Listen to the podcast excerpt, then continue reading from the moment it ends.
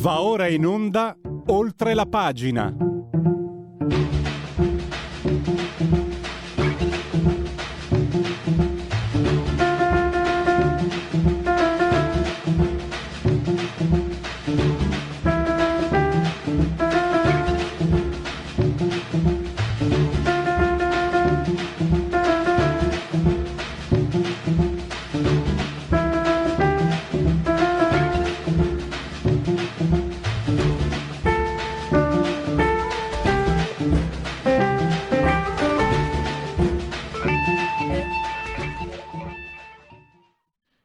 Tempo è che non sentiamo gli applausi?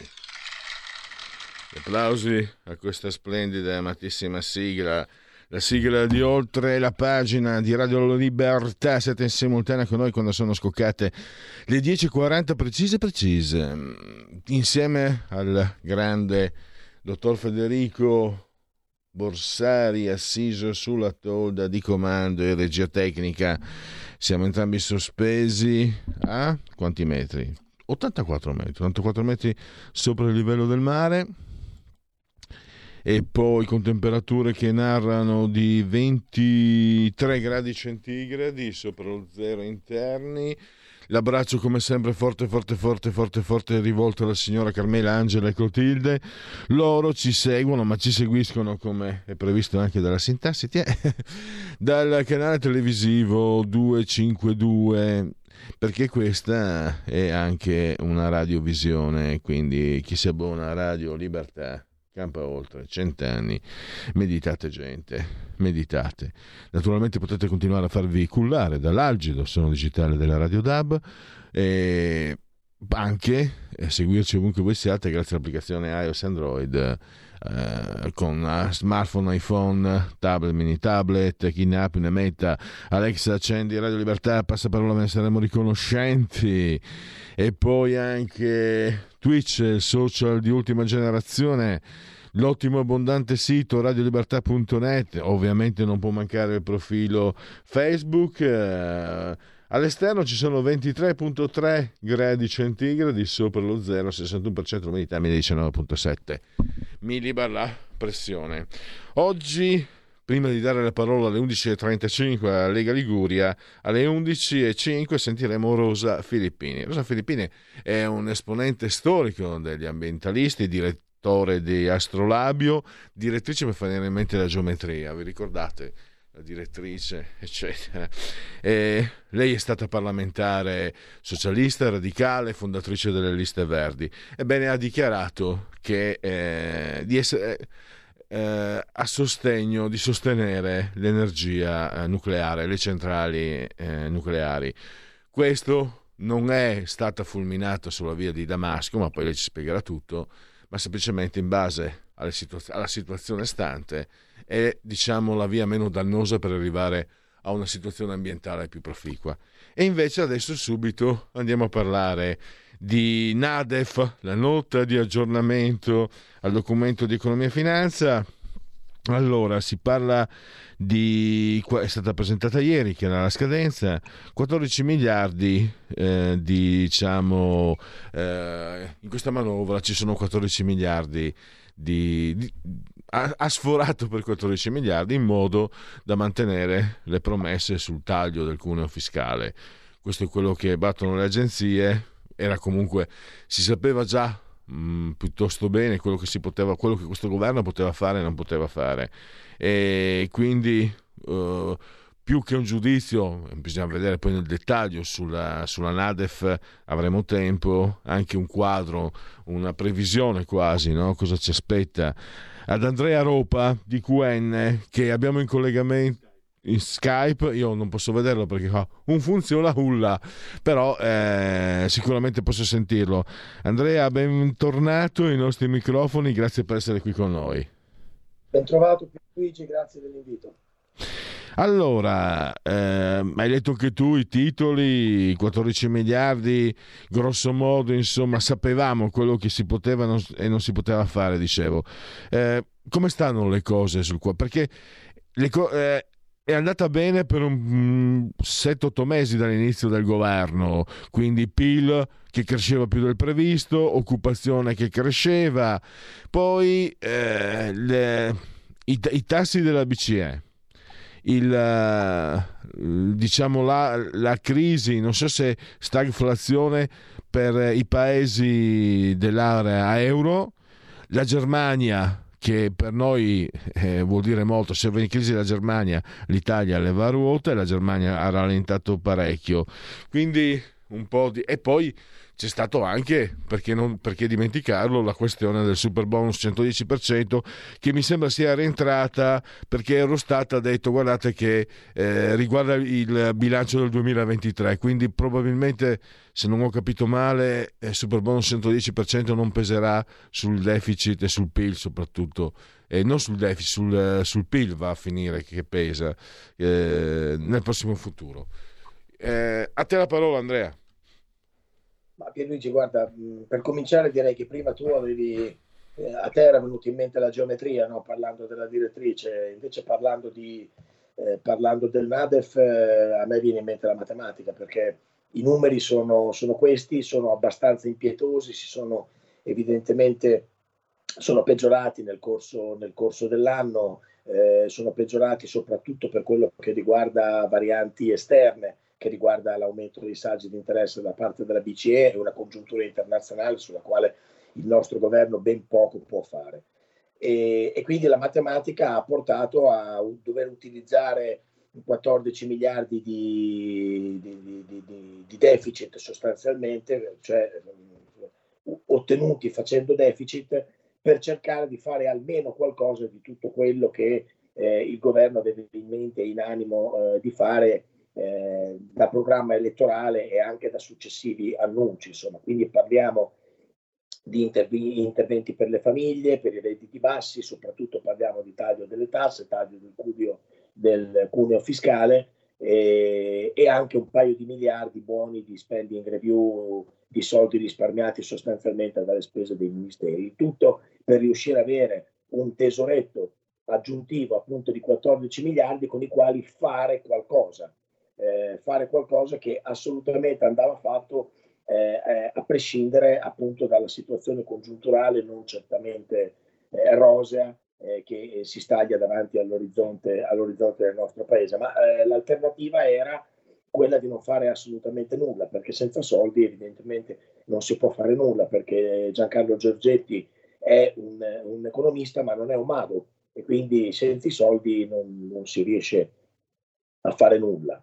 Eh, quindi si è spostato in avanti eh, l'asticella 2024 per quello che riguarda il rapporto deficit-PIL che sale eh, al 4,3% nel 2024 eh, e poi dopo evidentemente il, eh, si tagliano le previsioni del PIL dovute a una congiuntura meno favorevole, il PIL che nel 2024 secondo le previsioni di aprile avrebbe dovuto crescere di un punto e mezzo crescerà soltanto di un punto e due e speriamo che almeno di un punto e due possa crescere nel 2024 per poter portare a termine eh, queste, queste, cose contenute nella manovra. E, certo, eh, pesa come un macigno, inutile nasconderlo, pesa come un macigno il provvedimento del super bonus, soprattutto perché eh, non si chiude nell'arco, nel, nell'arco eh, di un anno, ma eh, continuerà a a occupare parte del, del, bilancio dello Stato per tutti gli anni in cui sono previste le varie rate di ammortamento. Per mm. cui eh, si parla, eh, come ha detto Giorgetti, di un'ottantina di miliardi, e sono tanti soldi, in quattro comode rate da 20 miliardi da spalmare da qui ai prossimi quattro anni. Per cui, eh, come dire, questo è un, è un macigno eh, che si pone sui conti pubblici dello Stato non soltanto per quest'anno ed è sicuramente qualcosa di, eh, di parecchio ingombrante, inutile che ce lo nascondiamo. Eh, abbiamo speso di denaro di tutti ben oltre 100 miliardi, ben oltre 100 miliardi, eh, molti di più dei nemmeno 40 previsti per sistemare meno del 4% degli edifici, la gran parte dei quali appartenenti a fondi, a fondi immobiliari stranieri, eccetera. il 96% della, della, popolazione italiana non ha avuto nessun tipo di, eh, nessun tipo di vantaggio da questo, da questo provvedimento voluto dal, dal governo Conte e, e questo naturalmente eh, ha portato via a tutti quanti noi un sacco di risorse certo. essere, a mio Andrea, avviso meglio spese. No, no, non cerco le, le, di inzigare polemiche, ma penso che quelli che lo hanno promosso, tra l'altro nel momento in cui è stato varato, era un momento di emergenza ed era anche un provvedimento non criticabile, ma, ma, averlo mantenuto è stato disastroso. Pensa che dicono, eh no, ma col super bonus abbiamo fatto crescere il PIL. A debito, vabbè, lasciamo perdere. Eh, volevo, volevo capire, il PNRR, no? ho letto che è eh, decisivo, almeno ho, provato a prepararmi un po', no? io non sono detto ai lavori, ho letto che è decisivo per il PIL. Più l'Italia riuscirà a varare cantieri perché adesso si, par- si partirà con, la, con eh, il, diciamo, il, momento operativo, bisognerà aprire i cantieri perché fino adesso eh, sono stati presentati progetti e adesso invece bisogna andare a fare sul serio. Eh, è un rischio però in Italia perché ce ne sono mille di ostacoli. I NIMBY, non nel mio, greve, sì, non, non nel mio cortile, i sindacati che possono inventarsi chissà, la burocrazia, eh, mille, mille, mille cose. Cosa ne pensi? Ne penso che mm, il, PNRR è, la chiave per, per, crescere nei prossimi anni. La, è sicuramente la, eh, l'opportunità maggiore che il nostro paese ha di crescere. Certo, questo è un paese che ha eh, in maniera atavica eh, dei, dei, limiti di carattere strutturale, ma questa può essere anche, anzi deve essere l'occasione per superare questi limiti.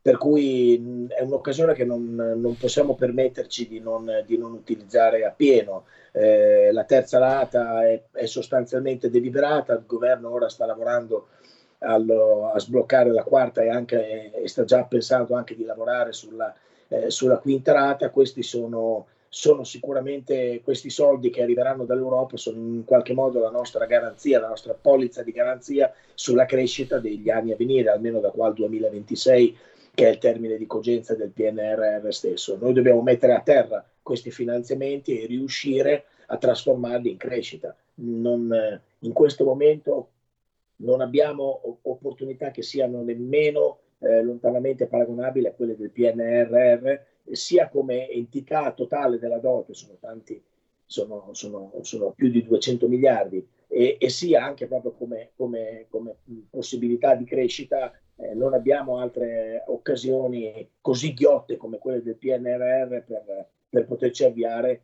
eh, su un percorso di crescita che è eh, per quello che ci riguarda è assolutamente obbligatorio perché un paese con un debito pubblico monstra come quello dell'Italia, se non cresce, non è in grado di pagare il debito pubblico, quindi non, non abbiamo strade alternative per poter, eh, per poter crescere e per poter, eh, e per poter, avere buoni risultati negli anni a venire, che sono poi eh, i quattro anni che rimangono della legislatura eh, di questo governo. Volevo chiederti, il taglio del cuneo fiscale, il governo lo aveva promesso in qualche modo pare che lo mantenga. Volevo capire, e chiaramente si tratta di un primo passo. Per il momento è un intervento quanto è incisivo questo intervento? Rischia almeno per il momento di essere un provvedimento tra virgolette cosmetico o si può sperare? Io la penso così, guarda, ti ho detto, non sono detto i lavori terra a terra. Se io lascio i soldi in tasca alle persone, inevitabilmente le persone spendono, no? siamo, cioè, siamo protesi a migliorare la qualità della nostra vita e come lo si fa? Spendendo.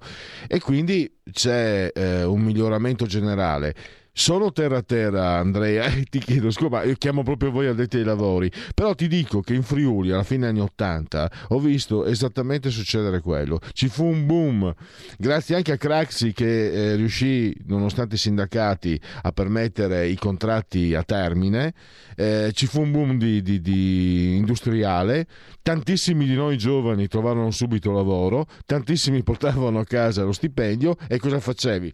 Non essendo comunque più una terra politica, poverissima negli anni Ottanta, il giovane si trovava i soldi in tasca e li spendeva, comprava auto, vestiti, profumi, andavano in discoteca, andavano in birreria, cioè si spendeva e il Friuli in quegli anni, io ti dico, e dopo basta perché sono sempre i miei ricordi, io ti dico che c'è stato un periodo in cui tu a Pordenone, e purtroppo triste città, vabbè, ma purtroppo è quello che mi è toccato, però ci sono stati anni in cui tu vedevi spuntare come funghi banche e profumerie, profumerie e banche, che per me sono segno di ricchezza e benessere.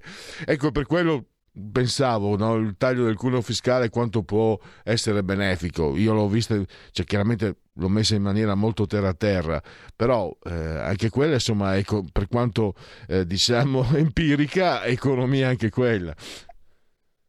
Sì, sì, certo.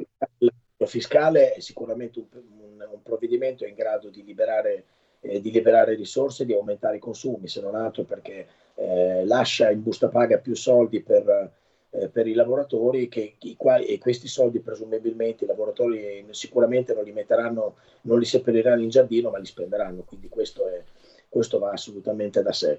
Eh, la prima parte della, della, tua osservazione però è particolarmente acuta, cioè il taglio del cuneo fiscale in questo momento è un provvedimento di carattere transitorio, non direi cosmetico perché comunque eh, esiste, c'è, anche se solo per sei mesi c'è e, e, e, avrà il suo effetto sulle tasche dei, dei lavoratori italiani, però per il momento è una misura transitoria che però eh, il Ministero dell'Economia ha garantito si farà di tutto per cercare di rendere in qualche modo permanente.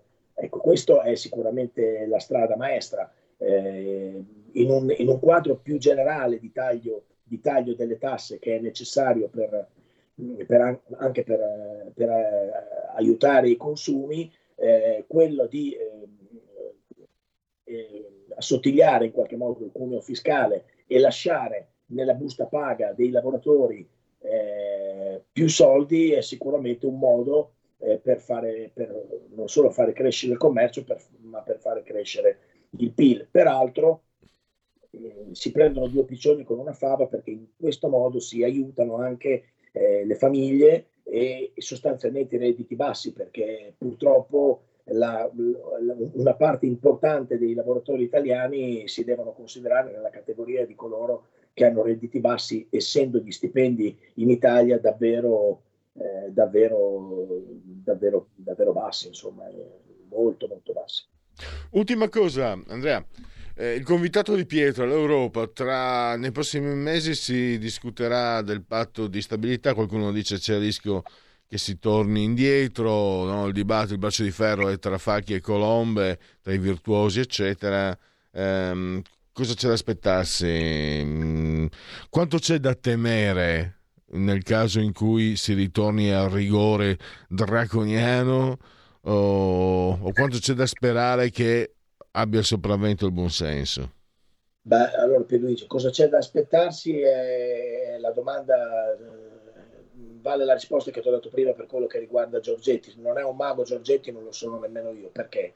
Perché eh, l'Europa sta entrando è già entrata sostanzialmente all'interno di una lunga campagna elettorale che porterà eh, nel 2024 alle elezioni per il rinnovo del Parlamento europeo, cambieranno le maggioranze, cambieranno i programmi, cambierà la linea eh, dell'Unione Europea. Quindi proprio su questo, eh, proprio per questo appunto è difficile cercare di capire quale sarà la, la, la, eh, la politica economica della prossima Commissione Europea che verrà formata eh, nel, nel 2024. Eh, certo, certo, si tratta di, un, di, una strada, di, una strada, di una strada questa che va eh, assolutamente percorsa, insomma, quindi che cosa, che cosa ne sarà è, è, molto, è, molto, difficile da capire, insomma, è molto difficile, è, molto, cioè. è improbabile, insomma, dipende da come vanno le elezioni, dipende da come vanno le elezioni europee. Mm e allora avremo modo di ritornarci sopra. Andrea, grazie Andrea Ropa di QN, grazie davvero e risentirci presto. Grazie, buona giornata. Segui la Lega è una trasmissione realizzata in convenzione con La Lega per Salvini Premier. Segui la Lega prima che la Lega segua te alla Marciana o seguisca te alla Pellegrina, ma consentito anche dalla sintassi TE. Sono sul sito legaonline.it, scritto legaonline.it molte cose si possono fare, seguire le feste della Lega, tanto per cominciare, e poi ancora iscriversi alla Lega, anche questo è molto semplice, si versano 10 euro, lo si può fare anche tramite PayPal, senza nemmeno vi sia la necessità che siate iscritti per PayPal, quindi codice fiscale e altri dati richiesti e pertanto di conseguenza vi verrà recapitata la magione per via postale, ma se di mezzo ci sono le poste italiane, sono raccomandati ampi, profondi, calorosi gesti apotropaici sia alle femminucce che ai maschietti, la tessera Lega Salvini Premier, il gesto di autodeterminazione autocoscienza civica, soldi nostri, lo Stato vuole farne quello che vuole, ma noi con il 2 per 1000 possiamo dargli invece l'indirizzo che preferiamo. Scrivi di D43 nella tua dichiarazione dei redditi, scelta libera che non ti costa nulla, D di Domodossola, 4 il voto in matematica, 4 le stagioni, quello che volete, 3 sempre comunque il numero perfetto.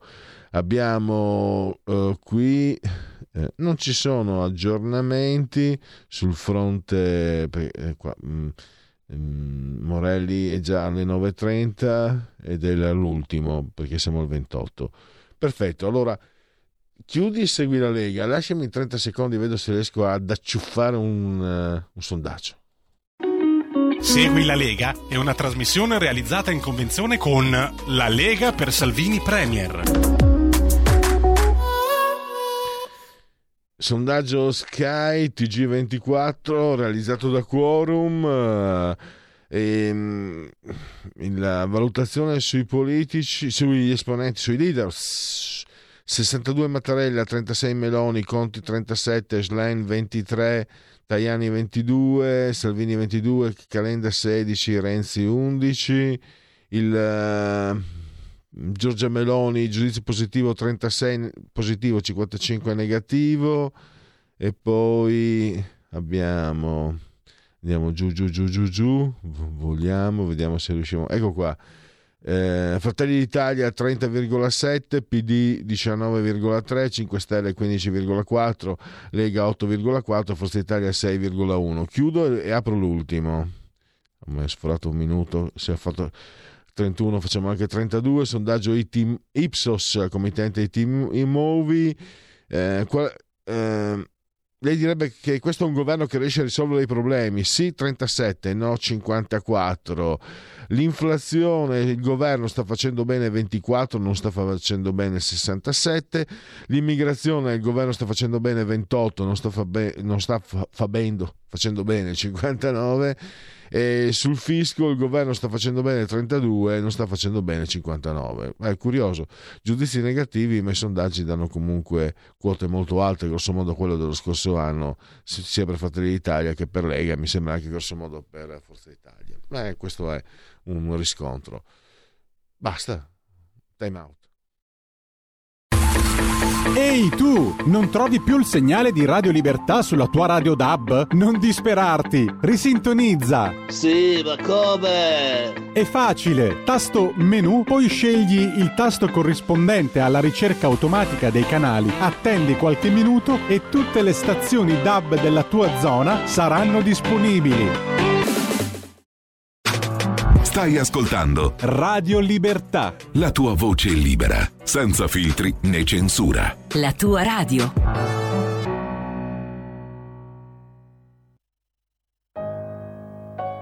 The night is dark and cold. The strong winds and the rain crack the branches up on my window.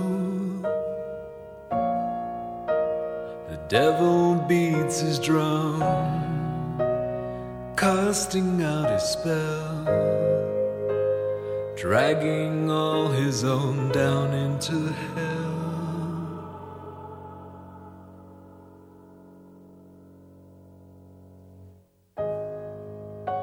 The ticking of the clock inexorably goes on.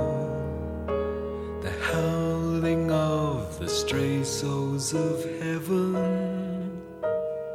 The treasures of the cove where the traders stored their gold.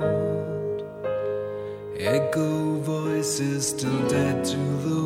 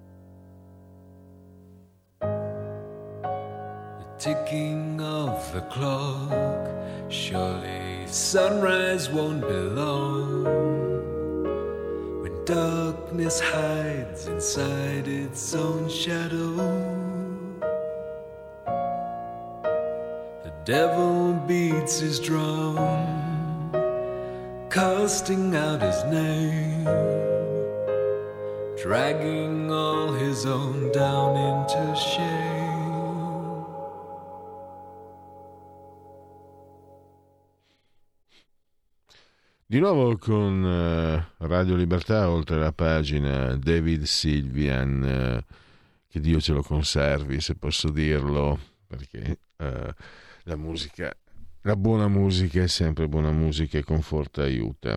Allora, parliamo di ambiente, parliamo di centrali nucleari e ne approfittiamo anche per fare un quadro complessivo anche di quello che è successo anche in questi 40 anni. C'è chi ha cambiato idea, chi è rimasto della sua e, e è cambiato anche il mondo, naturalmente, sotto tanti aspetti.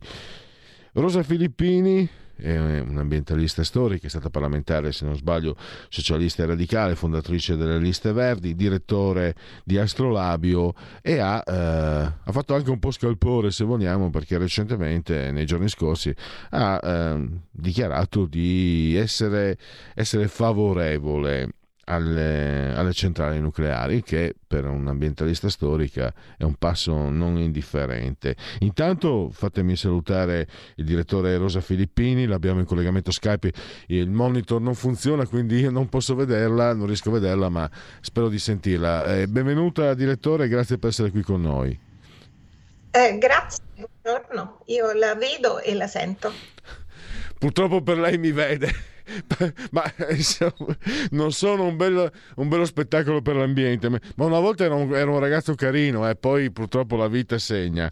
Eh, direttore, sia male nemmeno adesso. direttore, eh, le contesto una frase. Lei ha detto, lei ha citato Churchill, ha detto solo i cretini non cambiano idea, ma io ho letto con attenzione tutto quello che ha scritto.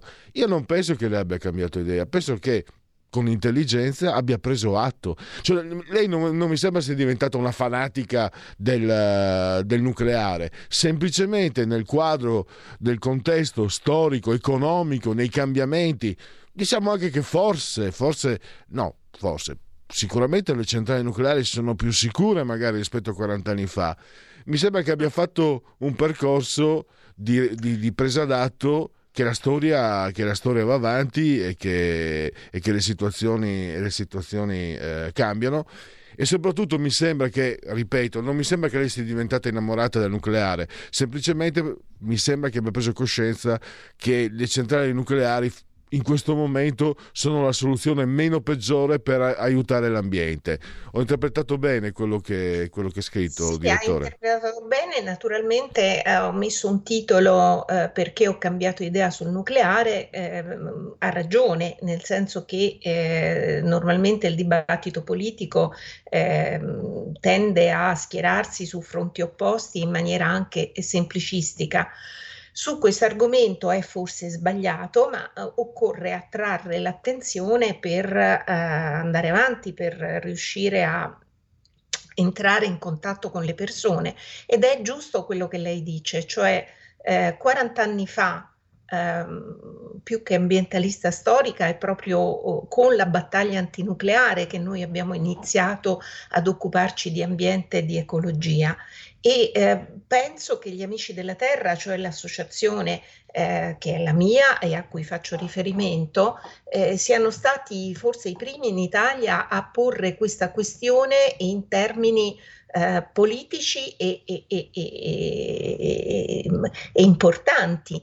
Lo potemmo fare perché eravamo all'interno del Partito Radicale e in quegli anni, dal 76 in poi, eh, ci fu un piccolissimo gruppo parlamentare ma molto agguerrito che era formato da Pannella, Bonino, eh, Faccio e, mm, e, e Mellini, e che era un gruppo piccolo, agguerritissimo, che riuscì a porre molte delle questioni eh, decise all'interno del Partito Radicale come eh, questioni nazionali. Fra queste eh, la questione dell'opposizione all'energia nucleare. In quegli anni per noi era eh, una battaglia di libertà perché mh, mm, adesso facciamo fatica a ricordarci. Mi perdoni, mi perdoni direttore, io ho letto eh, mi sembra di trasparenza perché voi avete ottenuto un risultato importante perché avete trasformato il DISP che era un direzione generale in AMPA nel 94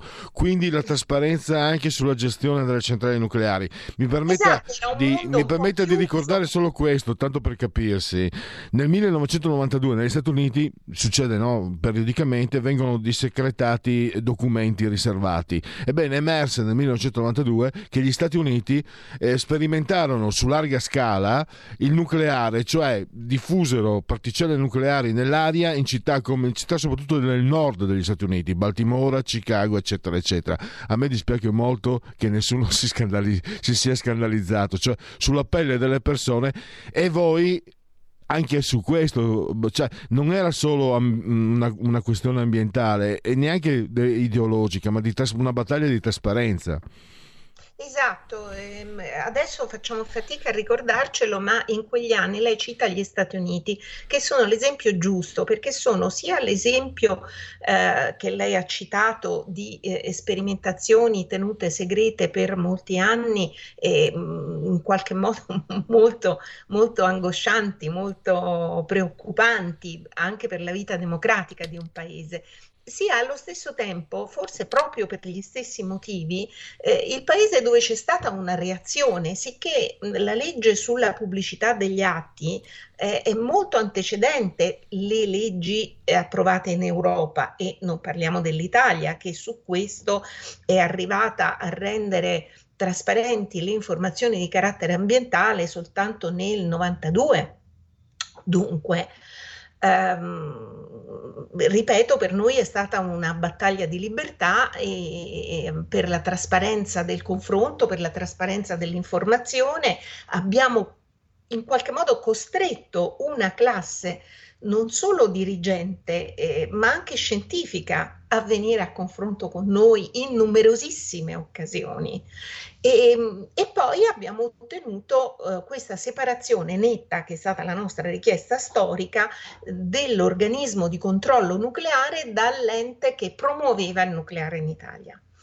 Eh, di questo io vado molto fiera e eh, nel corso di questi anni poi eh, dire, l'impegno ambientale eh, si è molto allargato. Eh, oggi abbiamo sempre mantenuto, siamo stati noi proprio a importare in Italia quel simbolo del sole che ride che poi è diventato il simbolo delle liste verdi.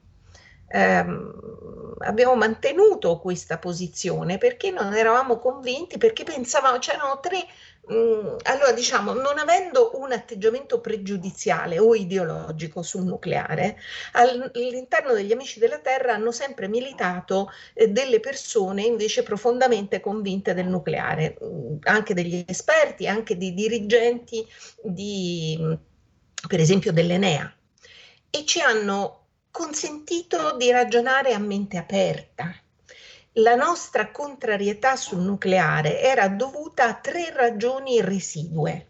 Non mettevamo in dubbio, dopo Chernobyl e anche dopo Fukushima, la, mm, eh, la sicurezza dei reattori, perché effettivamente in questo settore la sicurezza ha toccato dei livelli che altri settori industriali non hanno mai toccato, proprio perché il rischio radioattivo è eh, importante e perché la gente ne ha molta paura perché è invisibile e perché non ha effetti magari immediati ma anche trascinati nel tempo, proprio per questo motivo le autorità e gli stessi promotori, eh, gli stessi industriali, gli stessi gestori degli impianti nucleari mh, hanno cercato di avere eh, sempre una, eh, il massimo livello di eh, performance di sicurezza.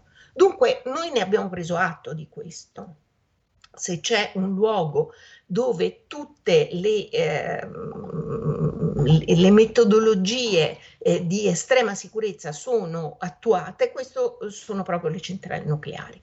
Però c'erano tre residue questioni, Um, e cioè il fatto che un incidente, per quanto piccolo, con rilascio eh, di materiale radioattivo, fino ad oggi ha comportato la chiusura di eh, grandi spazi territoriali. E siccome l'Italia è un territorio stretto, densamente popolato, dove non ci sono eh, estensioni territoriali prive di eh, abitanti, a noi sembrava che il sacrificio di una porzione di territorio, nel caso malaugurato di eh, anche molto basso, però esistente, di rilascio di materiali radioattivi sembrava un rischio eccessivo da correre.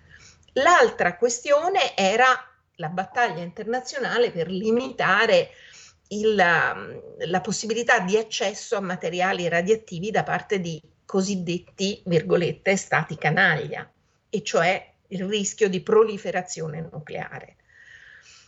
Allora, eh, devo dire che oggi in più, ecco, diciamo il terzo fattore era la grossa speranza nelle eh, fonti rinnovabili di energia, cioè dicevamo se la, uh, la scienza farà, uh, ci consentirà un salto tecnologico per l'utilizzo di eh, fonti alternative di energia, cioè diffuse, semplici, eh, non rischiose, eh, facilmente controllabili anche dal basso, perché ricorrere a degli impianti così complessi e così costosi?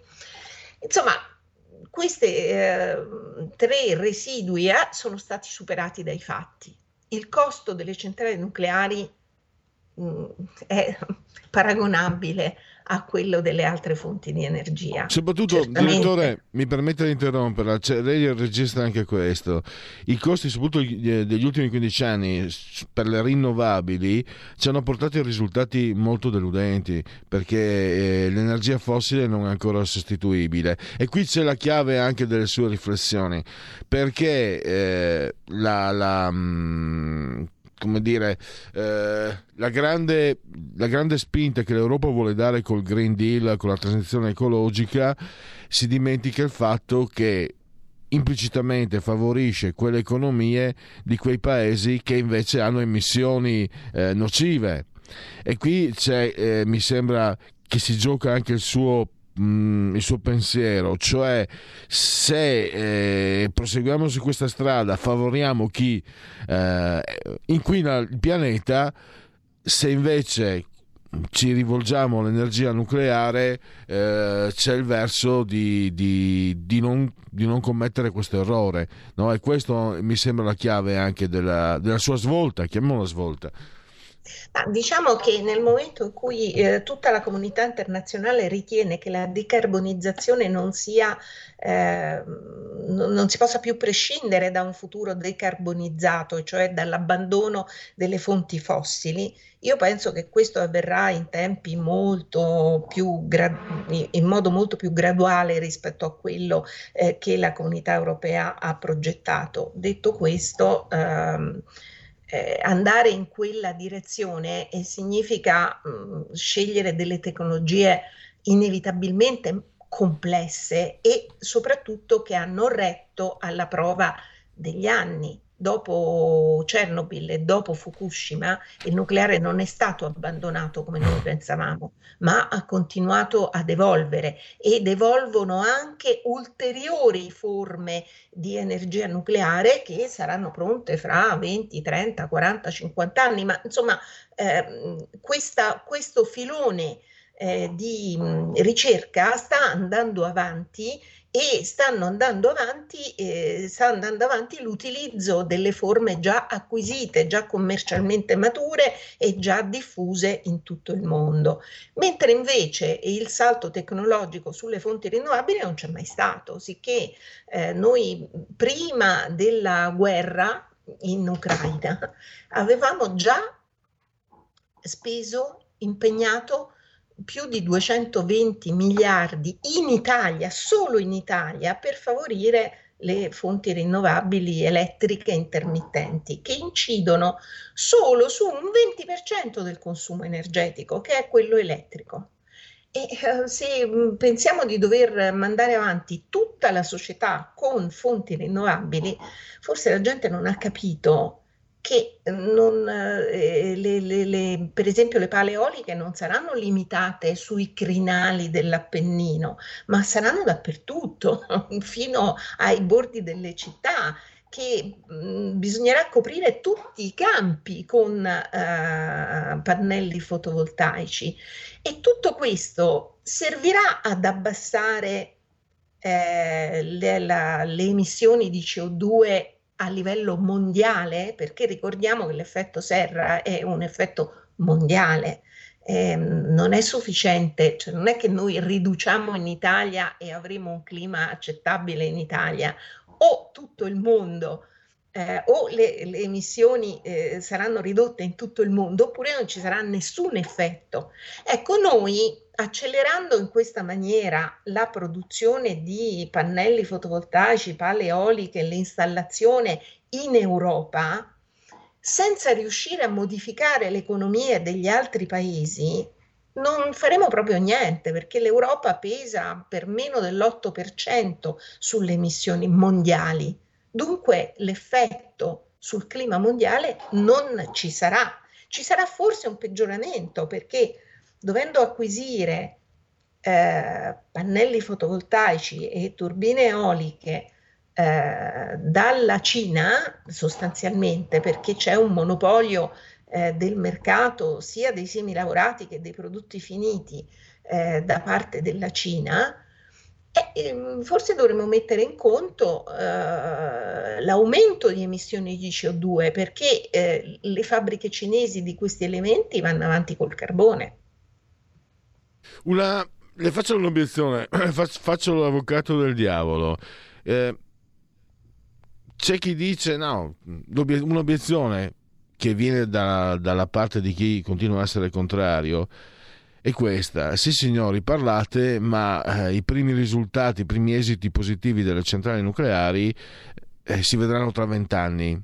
E quindi cosa facciamo in questi, vent'anni e mezzo? Devo dire che le stesse obiezioni che si sentiva da parte degli ambientalisti 15, 30, 40 anni fa, eh, adesso possiamo dire che magari se fossero state fatte i risultati li vedremo. Devo dire anche una cosa, direttore, lei ha detto no, ehm, che ha cambiato idea e io invece secondo me non ha cambiato idea ma si è voluto. Io stesso nell'87 ho votato eh, contro il nucleare e non me ne pento, adesso voterei a favore, ma non me ne pento per, eh, perché innanzitutto io nell'87 già adesso non mi fido, nell'87 ancora meno, non so chi mi costruisce e chi controlla quelle centrali e io infatti questo, questo dubbio continuo a averlo. Il fatto è che poi l'abbiamo ai nostri confini, Slovenia, Svizzera, eccetera, quello dovunque e quindi dobbiamo fare i conti con questo. E poi le dico anche certe volte da parte dei nuclearisti eh, si, si, sottolinea eh, l'input eh, emotivo, però io vengo dal Friuli. Nell'86 eh, Chernobyl scaricò tutto il suo il peggio che aveva in Friuli e negli anni successivi in Friuli ci fu un aumento di, di tumori, di, di neoplasie. Non se ne parlò molto perché il Friuli è sempre stato in cima alle classifiche per neoplasie, per alcolismo e per suicidi. Diciamo che se Dio esiste il Friuli è la sua personale Guantanamo. Sta di fatto che mm, Bisogna, certe volte bisogna proprio stare attenti a ridere il dato emotivo. Io sinceramente eh, mi ricordo che per mesi non, eh, non, ero tranquilli, non vivevamo tanto tranquilli e non c'erano i social, la comunicazione che c'è adesso. Succedesse adesso il Friuli sarebbe, eh, sarebbe come ai tempi del Covid, sarebbe, sarebbe chiuso e quindi eh, bisogna tenere conto anche di queste cose, di questi fattori che sono comunque umani e, e devono essere rispettati.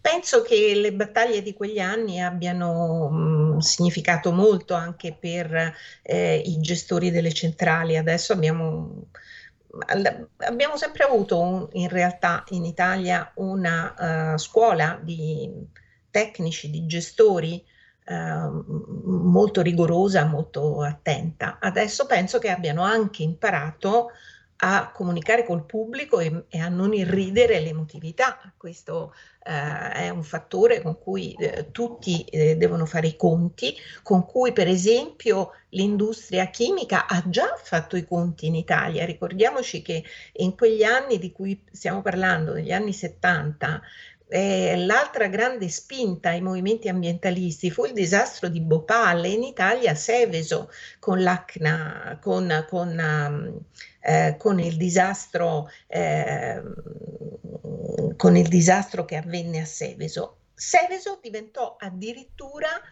ehm, il nome di una legge di una legge contro i rischi industriali eh, che eh, obbligò a delle performance che fino a quel momento non erano state adottate. Dunque ehm, è stata una storia importante che ha, eh, ha avuto eh, grandi pregi e penso che oggi possiamo affrontare eh, questa evoluzione eh, delle fonti di energia a livello mondiale con più fiducia, con più tranquillità. Mm. E questo mi sembra molto, molto importante. Purtroppo abbiamo chiuso, concluso, abbiamo esaurito lo spazio. Io voglio anche ricordare che Rosa Filippini, l'ho detto all'inizio, è direttore della rivista Astrolabio, l'ho trovata online astrolabio.amicidellaterra.it. È il giornale online degli Amici della Terra. Esatto. Riprende eh, visto... una testata storica, ma è, al momento è il nostro giornale online. Ecco, infatti eh, io mi sono avvalso anche, ho consultato anche il suo giornale, complimenti a lei e a tutta la direzione. Io spero, ehm, direttore, spero di averla nuovamente ospite per continuare Oggi secondo me è stata una presentazione poi eh, con chi come lei è un addetto ai lavori, cioè una profonda conoscitrice del, del, del fenomeno, del, dei problemi eccetera, sarebbe un piacere poter continuare a confrontarsi e sentire eh, quello che, che ha da dire. Grazie ancora a Rosa Filippini. Grazie, buona giornata. La verità è che sono cattivo, ma questo cambierà. Io cambierò. È l'ultima volta che faccio cose come questa. Metto la testa a posto, vado avanti, rigo dritto, scelgo la vita. Già adesso non vedo l'ora. Diventerò esattamente come voi. Il lavoro, la famiglia, il maxi televisore del cazzo, la lavatrice, la macchina, il CD e l'apriscatole elettrico. Buona salute, colesterolo basso, polizza vita, mutuo, prima casa, moda casual, valigie, salotto di tre pezzi, fai da te, telequiz, schifezze nella pancia, figli, a spasso nel parco, orario d'ufficio, bravo a golf, l'auto lavata, tanti maglioni, Natale in famiglia, pensione privata, esenzione fiscale, tirando avanti, lontano dai guai, in attesa del giorno in cui morirai. Genetriaci, commemorazioni e ricorrenze del settimo giorno di vendemmia, vendemmiaio, mese del calendario repubblicano per tutti, è un giovedì Zoibe, 28 di settembre, anno domini 2023 o 2023 che dir si voglia. Nel 78 morì Albino Luciani, Papa Giovanni Paolo I. Eh, è stato un, una figura che, che stava per convincere anche gli adolescenti eh, recalcitranti eh, come sottoscritto. Purtroppo, vabbè. E nel 2003 l'Italia rimase al buio a causa di un colossale blackout. Genetriaco di Pietro Badoglio, Astigiano e poi Grazia Deledda, Nobel per la letteratura. Le più grandi cose si dicono in silenzio guarda la luna. Achille Campanile. Eh, l'umanità si divide in due categorie, quelli che si alzano tardi e quelli che si alzano presto. Al Cap, fumettista, Lil Albner, eh, il pubblico come un pianoforte, devi solo capire quali sono i tasti giusti da premere. Micro, eh, Mirko, eh, un cimuttone, un friulano, si parlava prima. Mirko Basaldella, scultore e pittore, i fratelli Basaldella, molto interessanti. Marcello, il frusinete, il grande Marcello Mastroianni. La felicità consiste nel poter dire la verità senza far soffrire nessuno. Tre nomination ma nessun Oscar. Ugo Gregoretti, i suoi documentari. E beh, qui siamo al massimo. Brigitte Bardot, è meglio essere infedeli che essere fedeli senza volerlo essere. Dieu croit la femme, piace a troppi, BB. Ben. King, Nielsen, Stand By Me, lo metti? Dai che lo mettiamo. Il Mereghetti è diventato un articolo mm, critico cinematografico di gran valore.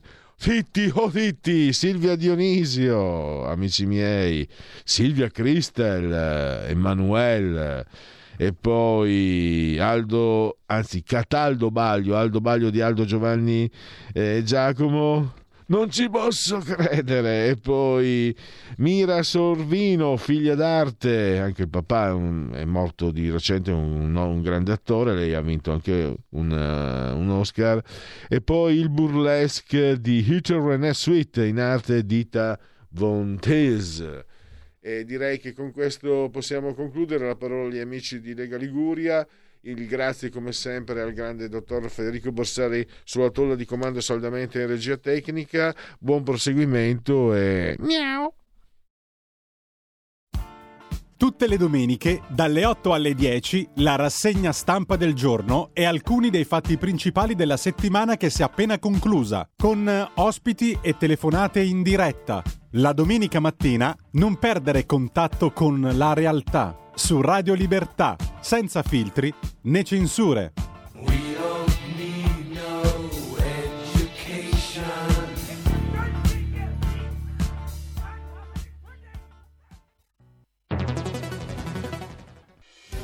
Quotidiano di Sicilia, il quotidiano d'Italia, l'informazione che ribalta i luoghi comuni, una vera visione dei fatti, l'Italia vista da sud.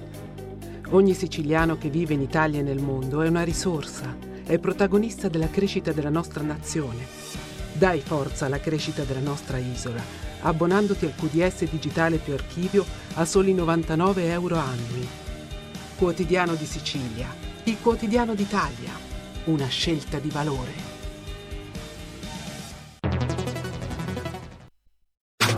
Stai ascoltando Radio Libertà. La tua voce libera, senza filtri né censura. La tua radio.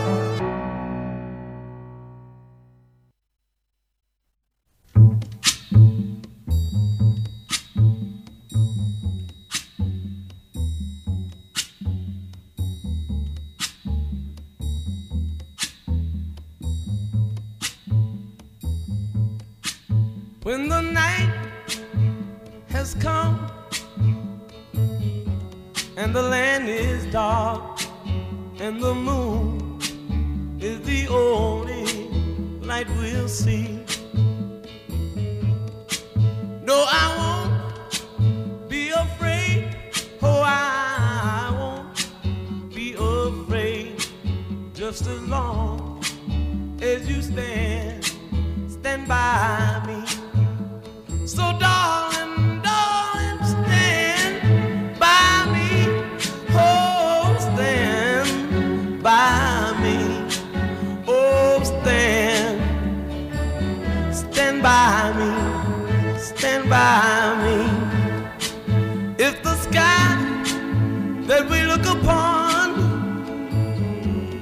tumble and fall, or the mountain should crumble to the sea. I won't cry, I won't cry, no, I won't shed a tear just as long as you stand, stand by me.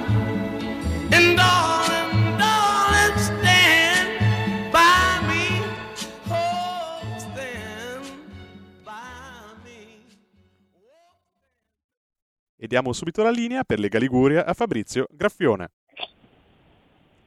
Buongiorno a tutti da Genova e dalla Liguria. Oggi c'è un sole abbastanza bello, un po' velato qui a Genova e comunque diciamo che la temperatura è ancora abbastanza calda. Dai, passiamo subito al nostro primo ospite della mattinata che è il consigliere regionale Mabel Riolfo. Ciao Mabel, ci sei? Sì, ci sono, buongiorno, buongiorno. Dove ti trovi in questo Volevo momento, dire- Mabel? Sono a Ventimiglia, nel mio ponente Ligure. Qua c'è un sole meraviglioso, splendente. Bene, bene, mi fa molto piacere. Allora, già che sei lì, salutiamo per un'altra volta, insieme a te stavolta, la signora Silvana di Camporosso che ci ascolta sempre. Vuoi dare un saluto anche te? Certo, Silvana, guarda, sei il mio mito, continua sempre a seguire Radio Libera. Pensa che Radio questa Libertà. signora è, da- è dall'inizio, è è una leghista proprio della prima ora e segue sempre la trasmissione, quindi Bene, merita ancora un saluto alla signora Silvana di Camporosso, ma passiamo subito al primo tema della mattinata che riguarda la sanità ligure, perché eh, ieri in Consiglio regionale è stato approvato il eh, nuovo protocollo d'intesa tra Regione Liguria e Università per lo svolgimento dell'attività assistenziale, ecco, che permetterà diciamo, alle ali del ponente, del levante della Liguria di avere eh, non soltanto professori universitari ma anche gli specializzandi che poi potranno rimanere sul territorio e quindi si potrà un attimino eh, colmare questa grave carenza di medici che abbiamo in Liguria. È così Mabel, spiegaci un po' come funziona. Allora, eh, protocollo d'intesa tra eh, la regione e eh, l'università che riguarda appunto eh, le scuole di, di formazione medica eh, sul territorio della regione. È un passo molto importante, eh, ne avevamo già uno di protocollo d'intesa ovviamente eh, precedentemente, quindi prima dell'approvazione di questo. Noi eh, abbiamo portato in seconda commissione per le- l'esame e le audizioni il protocollo eh, lunedì e eh, ieri è stato approvato in, eh, in Consiglio regionale con un emendamento eh, importante che io ho fatto in Commissione che è volto proprio ad individuare delle strutture per ove svolgere diciamo, questa scuola eh, di formazione quindi ove svolgere i corsi universitari e le specialità eh, proprio anche nella nostra ASL1. Eh, cosa prevede questo protocollo d'intesa? Questo protocollo d'intesa prevede l'individuazione di strutture eh, che eh, sono eh, diciamo, sul territorio dove svolgere appunto eh, l'assistenza anche l'assistenza e quindi non solo la didattica da parte dell'università. Normalmente eh, sono indicate le strutture genovacentriche, cioè nel senso che l'accordo è fatto con l'IRCS San Martino in primo luogo e poi con eh, l'Istituto Giannina eh, Gaslini e con l'Istituto Ga- ehm, Galliera. Qual è la novità? La novità è che sono state inserite anche eh, delle strutture in NAS 5, in NAS AS2 e grazie al mio emendamento anche AS1 con l'individuante strutture. Questo è importantissimo per eh, andare poi a colmare quella che è la carenza di medici eh, in tutta la Liguria, mh? Mm? perché noi in questo modo possiamo far eh, diciamo, rendere appetibile ai medici anche la venuta eh, nell'AS 1, nell'AS 2 e nell'AS 5. Eh, la carenza di medici è determinata dalla mancanza di attrattività no? di certe zone della Liguria. Io se sono uno specializzando o se mi, eh, sono laureato in medicina non verrò ehm, in un luogo diverso da Genova perché eh, non ho le stesse strutture che mi permettono di avere lo stesso curriculum, non potrò fare le, pubblica- le, le pubblicazioni, eh, quindi n- non ho interesse a venire in un luogo diverso da Genova. Eh, ciò permetterà in futuro invece di essere diciamo, competitivi ed attrattivi. Ho capito, quindi diciamo anche l'ASL1, che è il territorio di sua competenza, avrà questo vantaggio diciamo, di avere degli specializzati, quindi offrire delle possibilità di permanere sul territorio que- ai futuri medici nuovi futuri Diciamo medici. che questo c'è già, lo specializzando è già invitato a venire, è già invitato eh, a partecipare ai concorsi mm. e quant'altro, ma i nostri concorsi vanno deserti proprio perché eh, c'è una preferenza a rimanere in altre zone della nostra regione ed in, e in questo momento c'è molta più domanda di medici che offerta di medici. Ecco, questo è il, poi alla fine è, è un regime di mercato anche questo se, se vogliamo andare a vedere, no? Certamente. Allora, io eh, hai spiegato benissimo la situazione, adesso vorrei cambiare pagina e, e sono un po' ripetitivo, però eh, vorrei un po' parlare, visto che tu ti trovi, a, abbiamo la fortuna eh, che tu ti trovi a Ventimiglia, sei proprio del posto, conosci eh, a fondo le problematiche che ci sono al confine con la Francia, vorrei tornare a parlare un attimino dei migranti. Allora, si è parlato del centro di permanenza ehm, per i rimpatri dei migranti eh, a Ventimiglia, il ministro Piantetosi ha indicato quella località eh, per quanto eh, riguarda la Liguria e, e, volevo sapere un attimino la tua posizione in tal senso. E poi volevo chiedere un po' adesso sul territorio come siamo messi, c'è, c'è ancora emergenza, continuano ad arrivare nuovi migranti? Allora, eh, questo, in questo momento ovviamente a Ventimiglia su questo punto c'è una, una nota dolente. Ventimiglia è un luogo di frontiera, sì, eh, che cerca da sempre di diventare e, di portare avanti quella che è la sua vocazione di città internazionale, porta d'Italia e anche non solo a natura commerciale ma anche turistica. E eh, questo risvolto è quello che eh, in questo momento viene fermato, eh, nel senso che eh, Ventimiglia va sulle cronache dei giornali solo esclusivamente eh, per quanto riguarda il problema migratorio ciò impedisce alla città di svilupparsi in un altro modo, nel modo che meriterebbe. Indubbiamente eh, a seguito degli sbarchi recenti che abbiamo visto eh, e di massa che abbiamo visto a Lampedusa, eh, la situazione poi recentemente si è riversata qui, come ci aspettavamo, eh, c'è stata una piccola ondata eh, di, di, migranti che sono arrivati qua, perché ovviamente non vogliono rimanere in Italia. E, e questo è quello che in tutta Europa ben si sa cioè che eh, comunque questi migranti vengono, arrivano. E poi oggi sappiamo che vengono anche aiutati eh, dalle ONG che sono finanziate dalla Germania, che è un paese in questo momento in recessione e che non vuole i centri per i rimpatri, ad esempio, e eh, invece eh, questa Europa non ci aiuta, non ci aiuta, cioè abbiamo la Francia eh, che a Lamentone adesso farà un piccolissimo centro per i rimpatri, ma per buttarceli di nuovo dalla nostra parte unitamente respingendo sia donne che bambini e, e quant'altro, quindi l'emergenza qua c'è.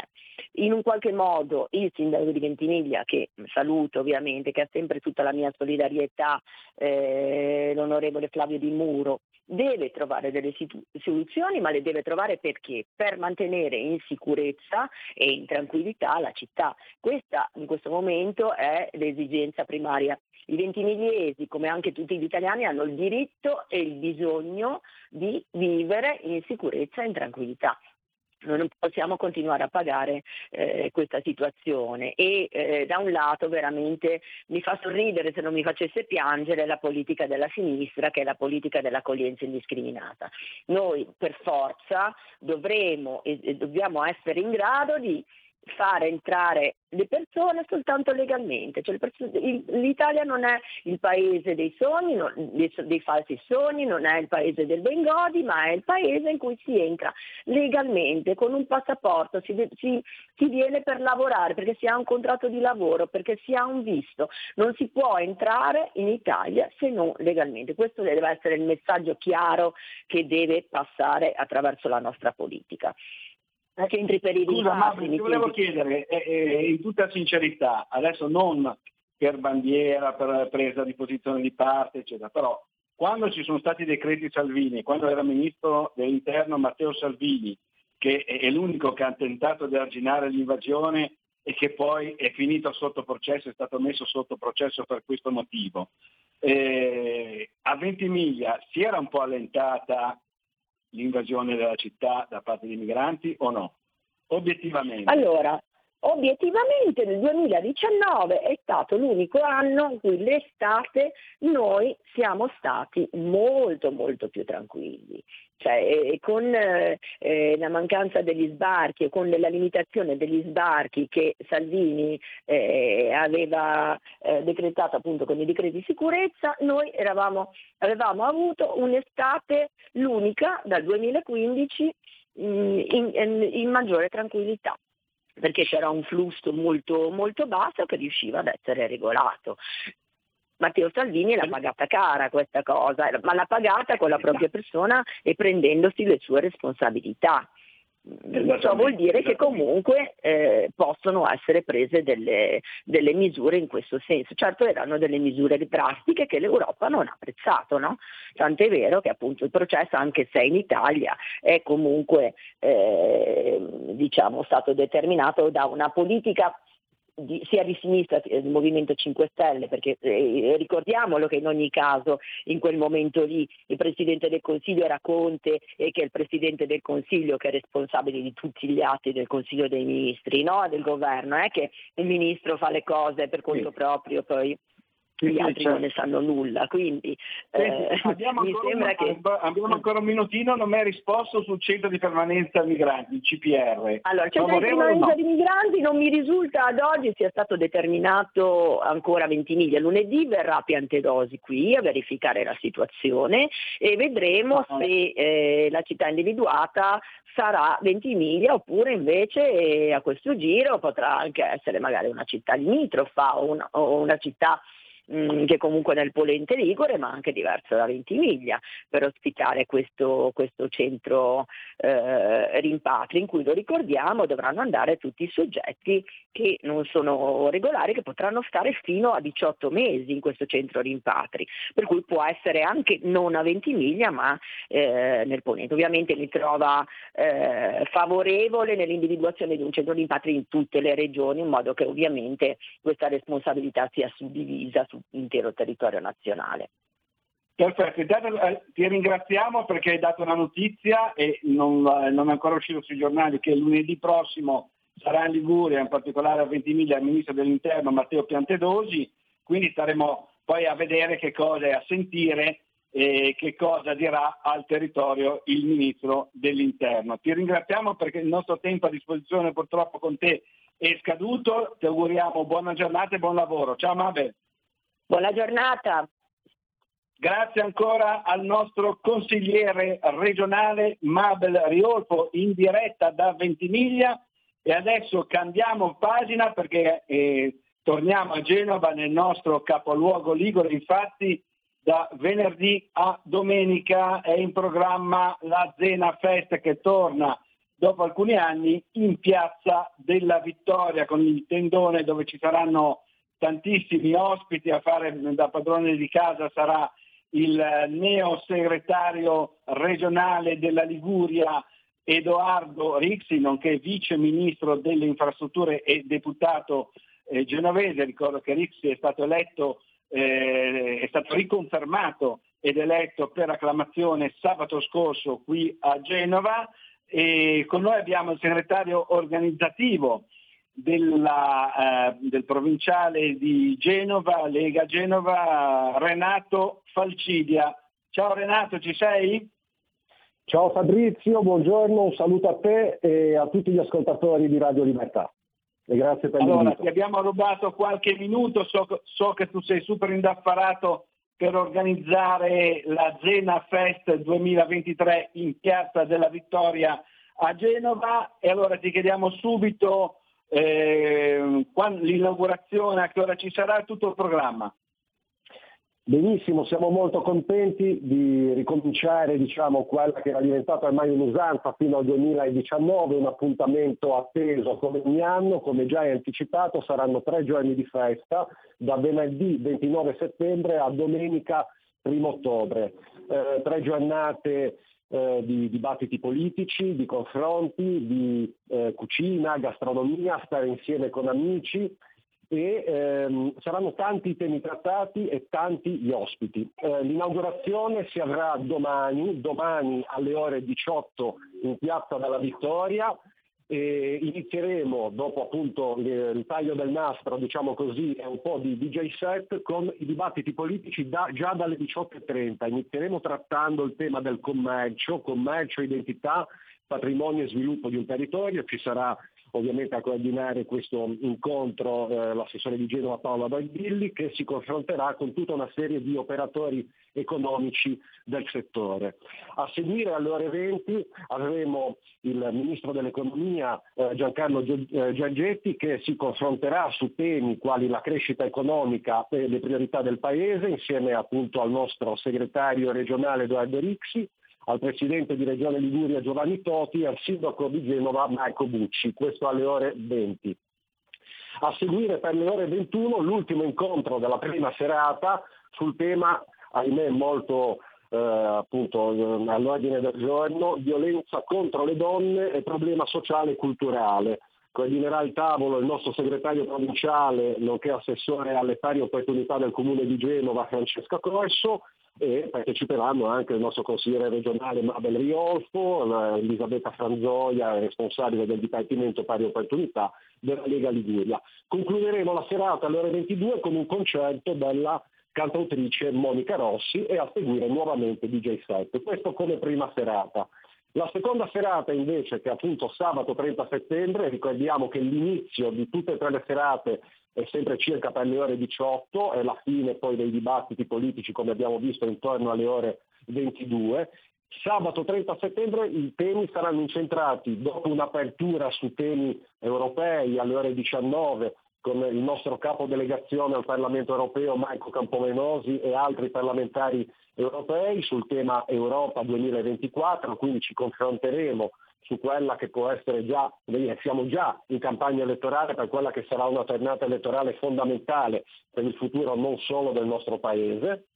E poi saranno i temi ehm, logistici, economici e soprattutto legati al mondo della portualità a tenere banco a partire dalle ore 20. Alle ore 20 ci sarà l'incontro trasporti e logistica dove si confronteranno appunto tanti operatori del mondo portuale e alle ore 21 eh, il nostro segretario regionale nonché vice ministro ehm, ai trasporti e alle infrastrutture Edoardo Rixi coordinerà il tavolo delle opportunità eh, della riforma dei porti, quindi sarà proprio un focus incentrato, un approfondimento sull'attuale eh, riforma dei porti.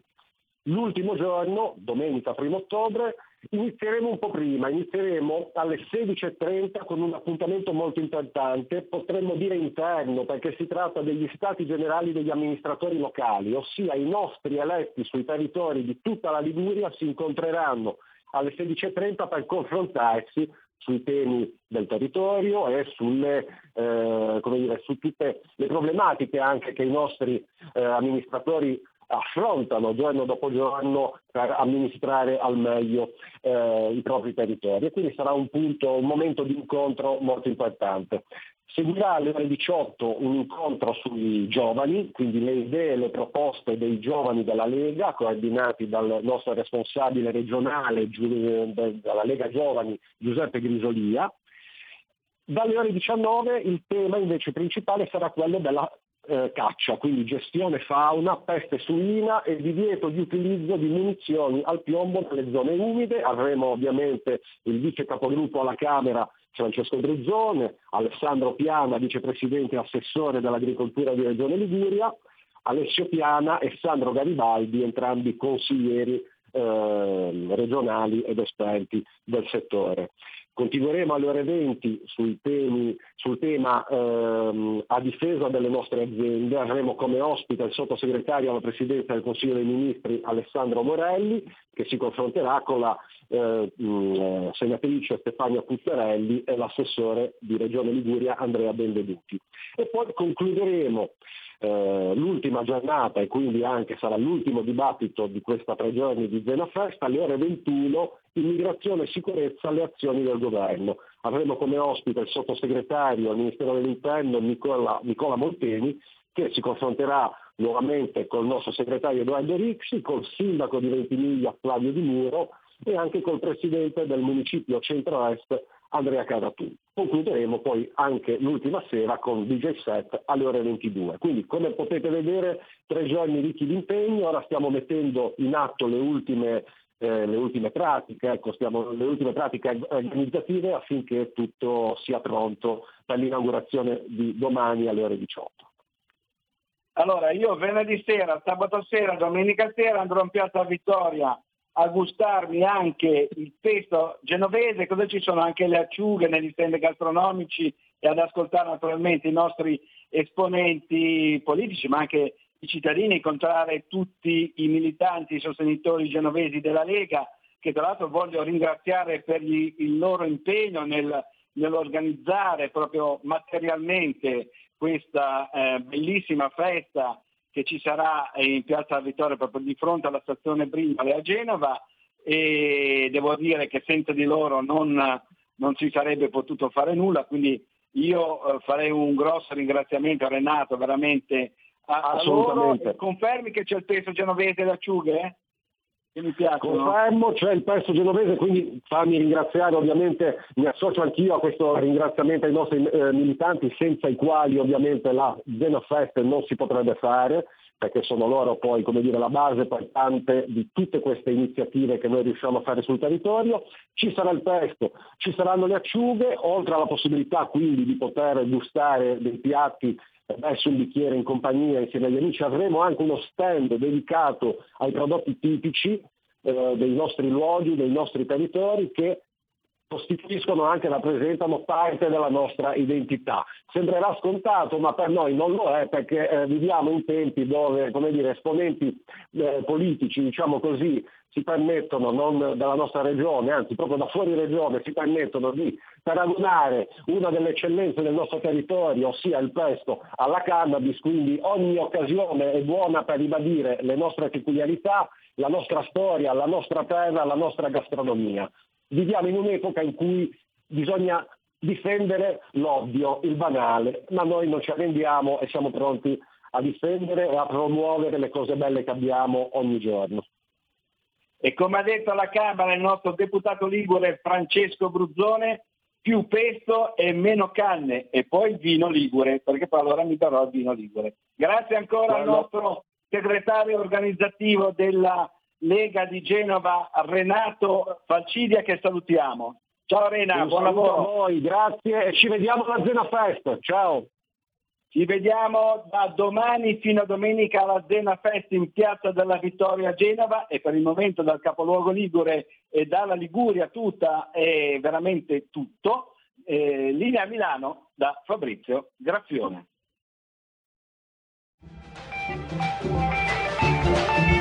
Avete ascoltato oltre la pagina.